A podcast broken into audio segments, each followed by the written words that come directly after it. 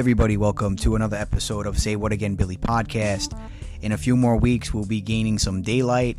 The spring season is upon us. We are going to have warmer weather coming. The snow is starting to melt. Today's actually not a bad day in New York. Yesterday was pretty cold. If you're on the East Coast, you're starting to notice at 6:15 the sun is setting. So that's a really good sign that spring is almost here. Next week, I actually checked the 10-day forecast for New York, Bronx, where I'm located, and there's actually 2 days next week that it looks like it's going to be in the 60s, which is a great thing. So that's a plus side because a lot of us, especially some of my dear friends and family, we needed after the week we just had. We had a very tragic accident with a really good friend, a brother, an uncle, a father who passed away in a really tragic accident. So we're hoping the weather gets nicer and we're hoping the times get brighter because it has been a really tough week for a lot of us um, that are associated with myself and for the family of our friend that we lost. So, anyways, in this episode that we're getting into, I've always alluded to some of my paranormal stuff, my ghost group that I used to have, my paranormal research group. I have spoke briefly on how I got into the paranormal, so I wanted to actually take an episode to let my listeners know what got me into the paranormal, what got me to make my own group, what TV shows I used to watch, what movies sparked my interest, um, how and when exactly I got into the paranormal, and basically give my listeners on my 13th episode of the Say What Again Billy podcast how exactly I got into this spooky, weird, paranormal stuff and where I gained some of my knowledge and some of the evidence I've actually collected through the years I have been into the paranormal. So, we are going to get into basically a little autobiography of myself.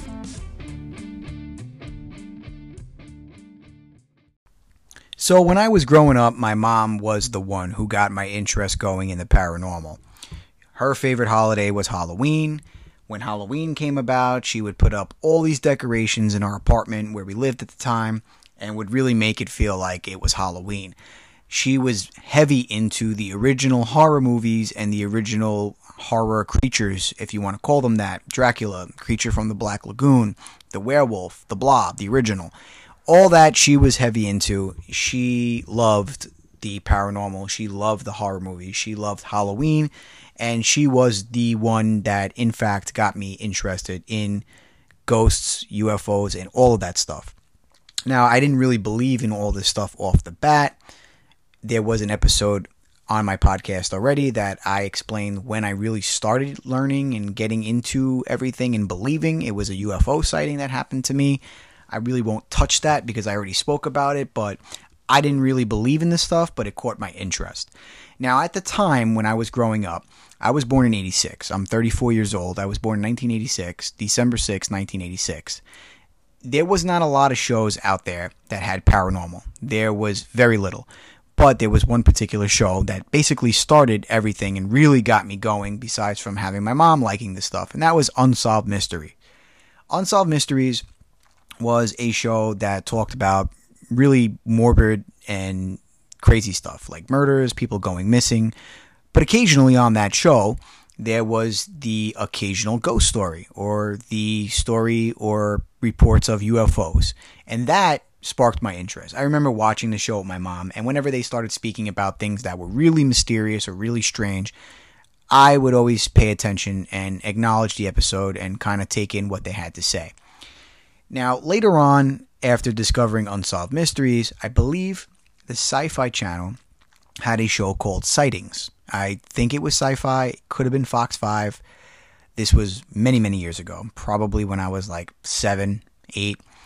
Um, but Sightings was the modern day paranormal caught on tape. It was basically what paranormal caught on tape is now. It would be subjects or stories, and people would talk about it, and it was just this person saw a ghost and they took this photo and they would talk about it. And this UFO sighting happened here.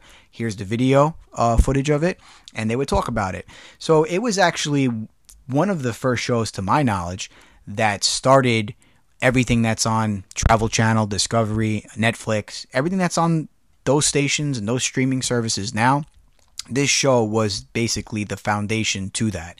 And a lot of people forgot about this show. I don't go I go on Twitter and YouTube and I do you know, networking. I try to see other people that are interested in things I'm interested in.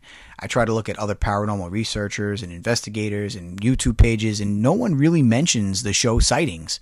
It's like a forgotten show, and I know I'm not that old, but that was a great show. And if you're into, you know, the things that I'm into, that was the show that set it off for me. I, I will never forget that show. Sightings had so much good stuff on it. And then it got to a point where it was just rerun after rerun, and I stopped watching it. And eventually it just fell off the, the networks. You know, I didn't see it anymore. But Sightings was a show that right after Unsolved Mysteries, I found that show and I was tuned in 24 7. I was checking the TV guides on paper because this was like, you know, mid 90s, late 90s, and I would never miss an episode. Eventually, and I could tell you for a fact what channel it was on, a show came out, and this is actually a meme, believe it or not. This guy that hosted the show was one of the guys from Star Trek.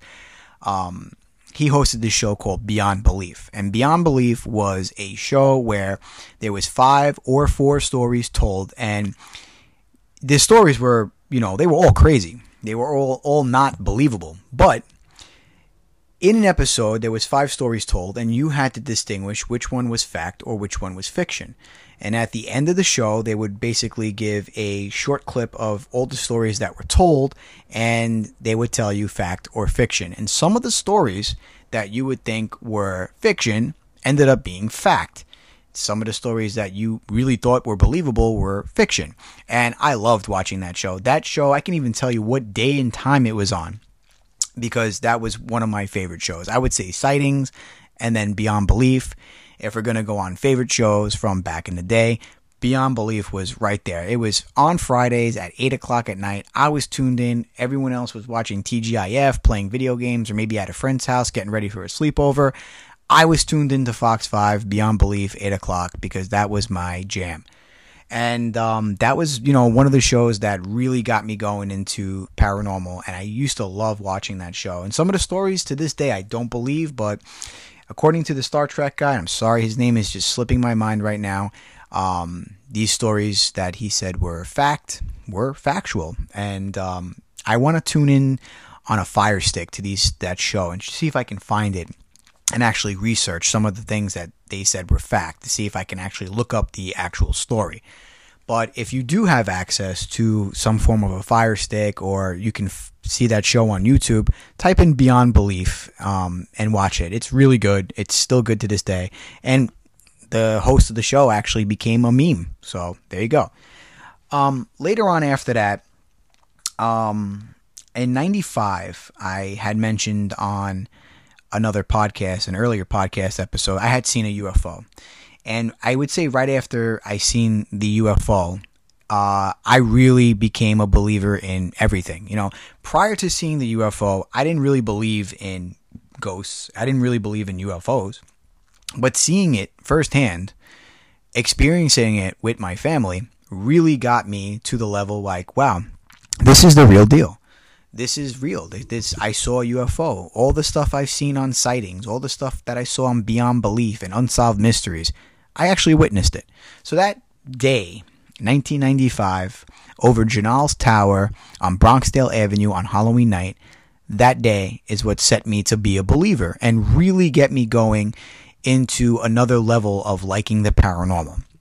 Now, later on down the road, in I would say 2001 or 2002, I had got to the level where I was studying ghosts. I was buying books and I was reading them. And again, I mentioned on an earlier podcast episode, I had bought a book by a author named Troy Taylor, who's a paranormal investigator, paranormal researcher, and I had bought his book and I had studied the book from the front cover to the end of the book and learned a lot about ghosts because I said if I had seen a UFO somewhere down the line, I might encounter or experience a ghost. And there has been so many ghost stories in my family that I, you know, I would suppose they would be real. But after reading the book and watching other things on TV, and now the internet at this time in 2000 is starting to really tick up and become a thing, you know, I would go on the computer, I would read the books, and I would just hoard in all the knowledge and really start putting it out there and looking into things. And eventually, I had met a bunch of my friends, and they had similar interests in this stuff, and I formed a group called the IUH. The IUH stood for Investigations of Unexplained Happenings. And I formed this group. I had bought equipment. I had bought EMF meters. I had bought a Geiger counter from World War II, which Geiger counters uh, is an instrument to pick up radiation, which in the world of ghost hunting, you don't see it too much anymore, but they said that there could be some paranormal evidence or you could pick up stuff with the Geiger counter because maybe radioactivity would be a source of picking up ghosts and stuff like that. You don't see it too much anymore at all, really, on paranormal investigations, but I had bought a Geiger counter. I had bought headsets. I had bought motion sensors. I had bought everything. And I had formed my own group. And the reason I formed my own group was I actually wanted to start going into the field and putting my knowledge to the test and see if that I can get evidence. I can get EVPs, electro voice phenomena. I can detect something on the meters I bought. And I formed this group, and we would predominantly have meetings every other week, and we would try to look for places to go. The idea of this group came from a show called The Lone Gunman. And again, I had told you guys this on an earlier podcast. The Lone Gunman was a spin off show to The X Files. They were three guys who would have a newspaper similar to the bogus newspapers you can find in the supermarket.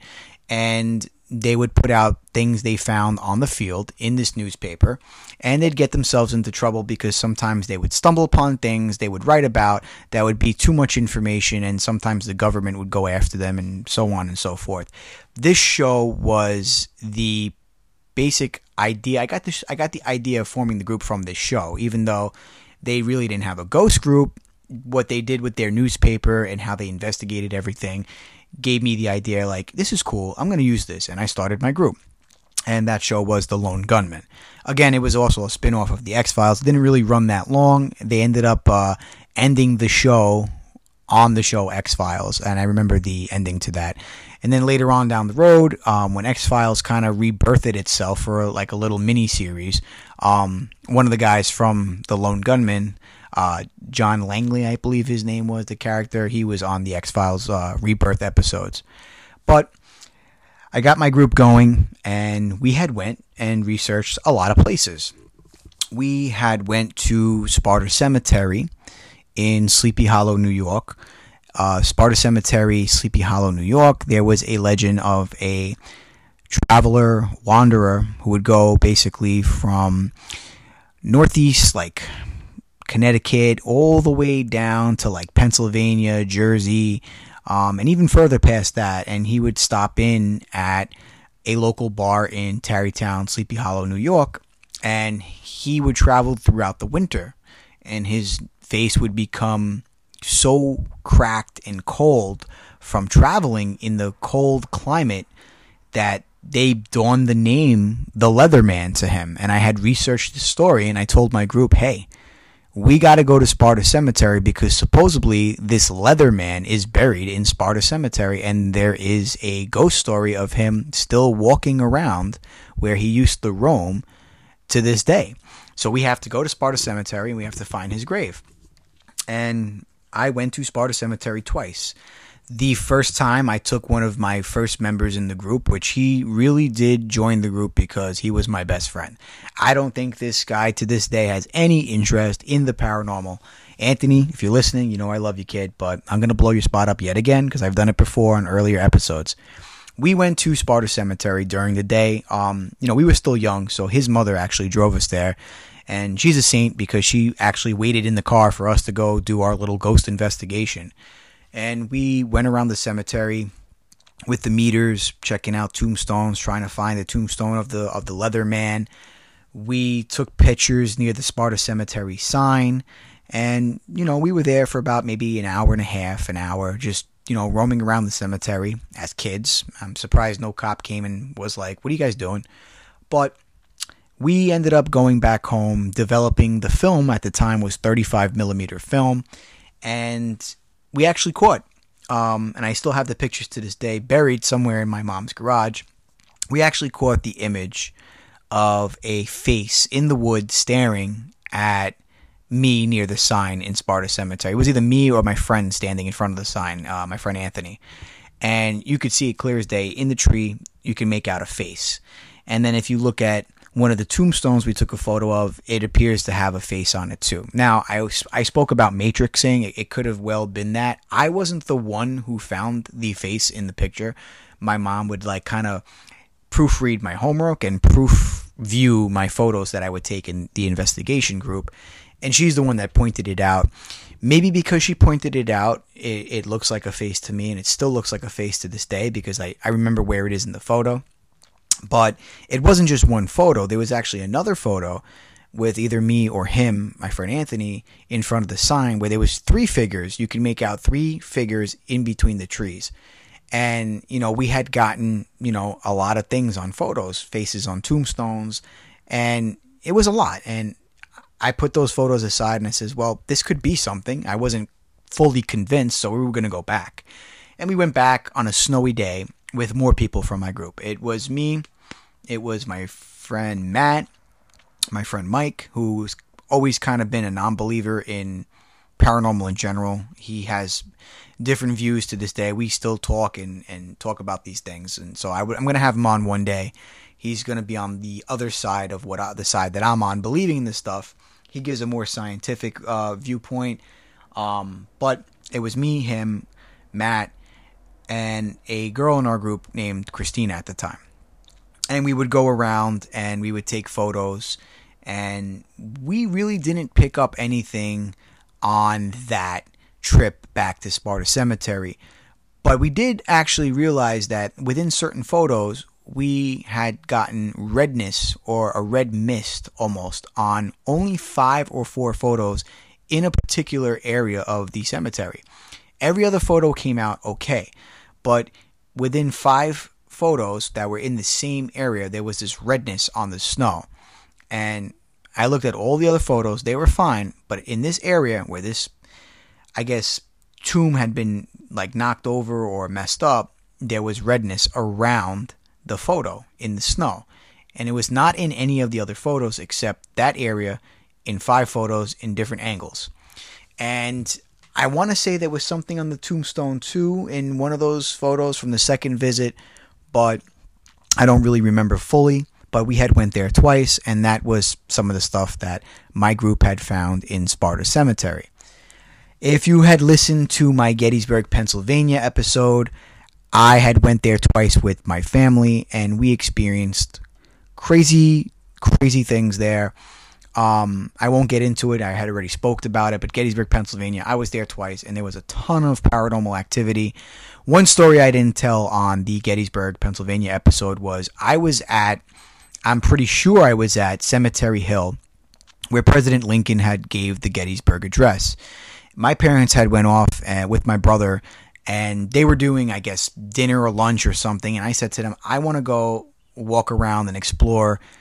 I want to do this. I want a video. I want to get some stuff. I'll meet you back at a certain time. And they allowed me to and i did and i thought i was at cemetery hill where president lincoln gave the gettysburg address and i had wanted to put my camera down and take readings with my meter and i remember when i went to go put my camera down and i got back up to like pan the area with my meter, I felt someone touch me on my shoulder three times, like a tap, you know? And I turned around and nothing was there. And I always remember that to this day because, you know, it just, it's in my head. Like, I really did feel someone touch me. And it was broad daylight. This was during the day. This wasn't any of the other stuff that I had spoke about on the other podcast episode. This was like during the day. Everything else I spoke about, it was towards dusk. It was in the Farnsworth house. A lot of crazy things. Um, I had taken a picture of the Jenny Wade house, and a photo came out of a silhouette of a woman in the Civil War style dress, pretty much like within feet of the actual Jenny Wade statue. It wasn't a shadow, it wasn't a uh, shadow cast from the sun. I got a lot of evidence in Gettysburg, Pennsylvania. Um, locally in our neighborhood, we had a tree that someone hit the tree. It was some form of a car accident and people believed that they could see the Virgin Mary in the tree. So my group heard about this, and this was actually a local thing. And we went to the area with our equipment, and we had spoke to people, and they were actually kind of impressed and surprised that kids this young. We were now this at this point in time for this investigation. It was like I would say later teens. We had went over there and we were investigating. They were surprised that kids in their teenagers was, was doing this type of stuff, like really trying to pinpoint if this was anything paranormal. Well, newsflash, no, it wasn't. It was a big, big form of matrixing. It looked like the Virgin Mary. The tree is still there, and it wasn't anything religious or miraculous. But it was in the papers, and we explored it. Um, we had did an investigation um, on a, one of our team members' um, apartments. I don't think anything was going on there. Um, one of my team members was heavy into this Wiccan stuff, and I was there and he was doing things and I think that was really one of our joke investigations but um, you know we as a group had went to a lot of places. Um, we had a web page for a time. I had a guy in the group who was really good with computers and he had made a web page and it was good. All our stuff was on there. And actually as of recently I think like last year um, the server we were using finally like you know it's gone. It's no more. And I can't access or it's it's gone. The page is gone now. But I was accessing the page as for memories for years and years, showing people like, yeah, this is what I did. You know, this was my group. This was my group, and um, you know, it's gone now, so I don't have that. So now I have to actually go into my mom's garage and pull out all my old photos so that you know, because I have an Instagram page, SWAB underscore podcast, SWAB underscore podcast on Instagram and Twitter. I want to actually post some of my um, older photos and see if my listeners see what I see. I actually posted on my Instagram page um, one of our older videos of Sparta Cemetery. So if you um, get around to my page and check that out, it's one of my most recent posts. So I had formed my group. Um, I, I sh- told you guys about the shows that got me interested. Um, and my mom, my my mother, was the one who really ignited this interest into the paranormal. Now, within the last few years, I really tried to get into the paranormal um, ghost investigation aspect, and I have actually had two things pop up where I was actually able to take out my equipment or go to an area that was supposedly haunted. Um, I remember, I would say this was about maybe anywhere from eight to nine years ago. Um, and I know I said it's recent, but you know, to me it is. I had actually asked somebody that wasn't involved or not not interested in the paranormal and wasn't involved with my group to come with me to a supposed haunted incident. And the person told me that their daughter was doing weird things around the hours of three o'clock in the morning. And one of the weird things that she was doing that he told me, and I, I'm, I'm swearing by this, this is what this man told me, is his daughter was going into the refrigerator in at three o'clock in the morning, taking raw meat and eating it and going back to bed. That this guy would go into his daughter's room and see her laying in bed with raw meat and she would also say that there's a man in her room staring at her. So he found me through a mutual friend, and I said, I will come and check this out because this sounds not great. You know, this doesn't sound good. Let me see if there's any truth to it so I can, you know, let you know what's going on. Because anytime a paranormal investigator hears something about a little girl, a little boy, or something happening to a kid, I feel like a lot of them want to make sure that there's truth to this. They can, you know, give the family some clarity like, yeah, you're not nuts. This is actually going on. The rule to paranormal investigating is never go alone. So I had brought someone that had no interest in it. It was a friend of mine, Andrew. And it was, a, again, a Friday night. And he goes, I am going to go with you, but I can't believe on a Friday night, this is what we're doing. So I brought a couple of pieces of equipment. I brought a EMF meter, I bought a motion sensor, and I had brought a voice recorder. And we went to this house in Jamaica, Queens, New York, and we set up our equipment. They spoke to us when we got there about everything that's that was going on and whatnot. Broke down the story. Um, it was the winter, so all of us came there. We were dressed, you know, with our clothes, and all of us. I want to make a note to this so that when I get deeper into the story, I can tell you everything. We all had winter boots on. All of us had Timberlands on that day. So we go into the room and we're checking out the girls' room in the house with the lights off, and I have my voice recorder, you know, recording. And I said to, you know, whatever was there, I says, you know, we're going to be here till three o'clock in the morning. You can't bother the little girl tonight because she's not here. We're here. So I let the recorder keep on recording and then I, you know, stopped it and I wanted to replay it and see if I caught anything. So my friend Andrew is sitting on the floor. I had taught him really briefly how to use the EMF meter. And I put the voice recorder to my ear and see if I caught anything EVP wise um, on the recorder. And I heard something say after I said out loud, You know, we're going to be here till three in the morning. You can't bother the little girl. We're going to be here, not her. I heard on the re- EVP, on the recording, something respond in a deep voice, No, like that. And I said, Oh, shit and my boy got scared and he jumped. You know, mind you, he's not into this stuff. He's not one of the original members of my group. At this point, my group had kind of like, you know, did their own things. Everyone grew up a little bit. And I'm like, you got to listen to this. I'm going to give it to you. I'm going to press play. And I want you to tell me, what did you hear? And he's listening. He has the voice recorder to his ear. And he hears me ask the question. And then he pays attention. And he looks up at me and he basically lips the phrase WTF. And I go to him, that wasn't you, right? Like, you didn't say anything. Because I, I, was telling him, be quiet, I'm going to record. And he shook his head no. And he got a little spooked out. And we ended up leaving that room with the motion sensors on. I had set up motion sensors, and we told the gentleman, the you know the father to the little girl, what we had just picked up, and we replayed it for him, and he like kind of was like, "Wow, what is that?" So we sat down the hall from this little girl's room. It was basically the layout to the apartment was a, um, it was a hallway with two rooms on one side on the right hand side. The kitchen was on the left hand side, pretty open, spaced out, and then another room all the way to the back to the left, and the bathroom was somewhere in there. And the living room was down the hall. Um, with their entertainment area, and we were sitting on the couch. Now, it was late. It was like, you know, at this point in time, quarter to three in the morning. And we had shut off, everything's in darkness. We had shut the lights off. We had left the kids' room. We had left the motion sensor on. It was alarmed, it was armed and um, we're in the living room. And the gentleman to the house was actually with us, just being very quiet, and he was kind of nodding out.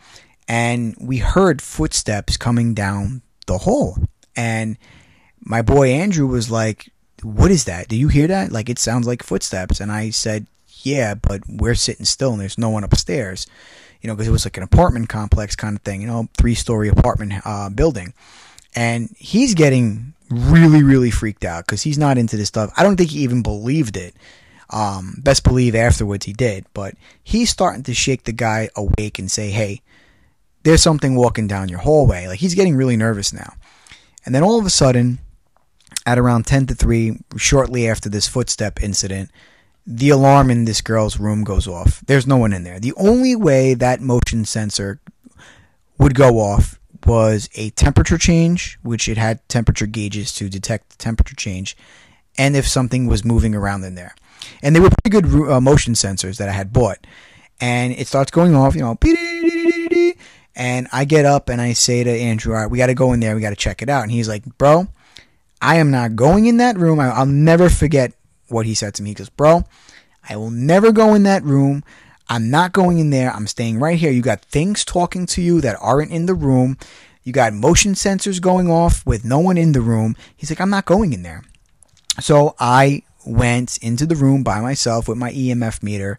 I disarmed the alarm and I sat in the room and tried to get some some you know some readings. Eventually what I did is I actually set the voice recorder in the room recording and I re-alarmed the motion sensor. And this is now about quarter after three, about 3:15 in the morning.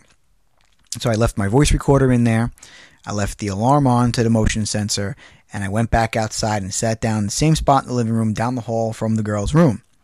Well, after I did that, within 10 minutes, the alarm went off again. And my boy's freaking out now. He's like, about had it. And I go back into the room. I actually put the light on at this point because now I'm getting freaked out because there's nothing in there. The batteries were brand new batteries. I had went right after work to buy brand new batteries for everything. And I shut the alarm off. I pick up the voice recorder. I press stop on the voice recorder. And I took the time with the lights on now. The investigation's over because we're getting spooked. Well, at least he is. And I play back the voice recorder from that incident. And you hear something walking around in the room and then the motion sensor goes off. So there was definitely something going on in that house, whether you know whether they believe something was wrong or whatever. I remember reaching back out to this person through my mutual friend and says, you know, has anything happened ever since? And they, he said no, but that day there was weird things happening that I could not explain. You know, logically could not explain. I can't explain, and this is what most ghost investigators do. If they don't have a logical answer to why things are happening and they can't debunk it, then there's something going on. And I, to this day, could not explain that. So it's funny because one of my better indoor investigations happened when my group kind of went their separate ways, and I went and took a random friend of mine from high school and grammar school. We had went to grammar school and high school together, and I made him a believer. He was like, "Bro, I will never forget that. You definitely made me a believer from investigating." Um, now, this is my most recent one. Um, I have a half a brother. My father was previously married. Um, my half brother is older than me. He's 41 years old now. And he had always told me when we had met up, because, you know, I try to keep all my family close, that his girlfriend's house is haunted. And I remember going to see him for his birthday one year and taking him out for dinner and whatnot and going back to his where he you know he moved in with his girlfriend eventually to this house that's supposedly haunted. And I remember saying to him, I'm like, you know, hey, didn't you say this house is haunted? You know, I'm finally in the house, and you know, tell me what goes on. And he would tell me a whole bunch of things, like windows closing and opening by themselves, and hearing footsteps, and a whole bunch of things. So now that I was finally in the house after hearing all these stories elsewhere when we had met up in you know other places, I said, you know what? I said, um, you guys want to try recording something and see if you catch something? Because you know his his girlfriend was like yeah you know let's let's see if it's really haunted. She gave me the whole history of the house too. This particular house that they live in is one of the oldest and um, has the most property in a area in westchester. I'm not going to say where because i don't want to you know air out their their living situation or where they live but it has the biggest area in this particular city uh, or town in in westchester and the history of this individual that owned the house uh, is a pretty crazy one. Um, the individual that owned the house and, and ended up passing away there is J.C. Leyendecker. So if you guys are listening and you want to Google J.C. Leyendecker, I would suggest um, Googling his name because it's a really big history with this guy. But um, you know, we were there, and I says, you know, let's let's run my voice recorder on my phone and see if we pick up anything. And the first time we did it, I did it with my with the lights on and I was just like is there anything here? And I cut it after like 50 seconds, a minute, just to see if anything would respond within that minute. And sure enough, there was a unidentified sound that had played back in the audio. It sounded almost like a duck, like a toy duck. So when I played this out loud on my speakerphone, his girlfriend and him looked at me and was like, "What is that?" And I said, "I don't know." It sounded like a toy duck going off. And to this day, I still have this audio and the audio I'm about to tell you about. So I was like, we looked around, we jumped on the couch, we stepped on the wood floors, we walked around, we tried to recreate this sound, and no, nothing we did could recreate the sound that we picked up. So then we went to the extent of turning the lights off in the house and directly calling to JC Leyendecker, who was the person that built the house and lived there and ended up eventually dying on the property. And I heard something in my ear, and I had told my half brother and his girlfriend when I'm doing the recording if you want to partake in asking questions in this EVP session, just put your hand up so that I can point to you to ask the question so we don't conflict with the audio. You know, I was very um, particular about not picking up something that could have been us. And I'm asking questions. And after I ask a question, I said to him, uh, or this entity, I said, I know you made that sound, that duck sound. Are you in the room? Or something to that extent. And at that point, physically, right there on the spot, I heard something in my ear. Now, when you do EVP recordings, it's actually very rare for a paranormal investigator to actually hear a disembodied voice. You usually hear it when you play the audio back. I heard something in my ear. And I remember clicking on a flashlight that they had and they had given me because we were doing this with the lights off this time. First time we did it with the lights on, but now we were like in business now. We picked up something. We want to do it with the lights off. And I remember hearing this thing in my ear and I clicked the light on to his girlfriend and I asked her first, I said, Was that you? And she goes, What? I says, I heard something. Was that you? And you hear her in the recording say no. And I asked my brother, his name is Robert. I said, Robert, was that you? And he goes, No. So I had the audio still playing, uh, actually recording, and I put I looked at the timestamp and I put down 416, 415, 4 minutes 15 seconds. Go check out that audio around that mark. And we did. And I heard something very faintly three times. The first two times you can hear it, the third time not so much. And you can hear something whispering to me. And then I turned to my brother and says, Listen to here, right here at this point. Do you hear anything? And he looked up at me and he says, It sounds like something's telling you to get out. Now, I physically heard it when it happened, before I played it back on the audio. I had caught an EVP in my brother's house, not one, but two. And one of the EVPs was something repeating itself to me to get out. And I actually, at that point, physically heard it. Like, it wasn't just I played it back and heard it, I heard it when it was telling me, but I couldn't make out what it was until I played the audio back. And to this day, I still have this audio. So after this scenario planned out, this was actually just a few years ago. It wasn't like eight years ago when I went out to um, Jamaica, Queens, the little girl's room to investigate that. I started getting more interested in the paranormal and watching shows. And now, currently, I have a podcast that I'm giving my listeners news, updates, my stories, elaborating on subjects, trying to teach, you know, anyone listening. Um, I have a podcast now, and I have, you know, my interest in going on investigations again if the opportunity prevent, presents itself. I have all my equipment still to this day. I'd have to maybe buy a couple of new things if I ever did it. You actually don't need much to do paranormal investigations, but after that thing at my half brother's house, I got more into the paranormal because I actually had stopped doing my ghost group and I found myself in a situation where I was using my skills that I learned at my half brother's house to pick up an EVP. And it got me basically, it was like a respark in my love for the paranormal. So I talked about what got me interested, what parent got me interested.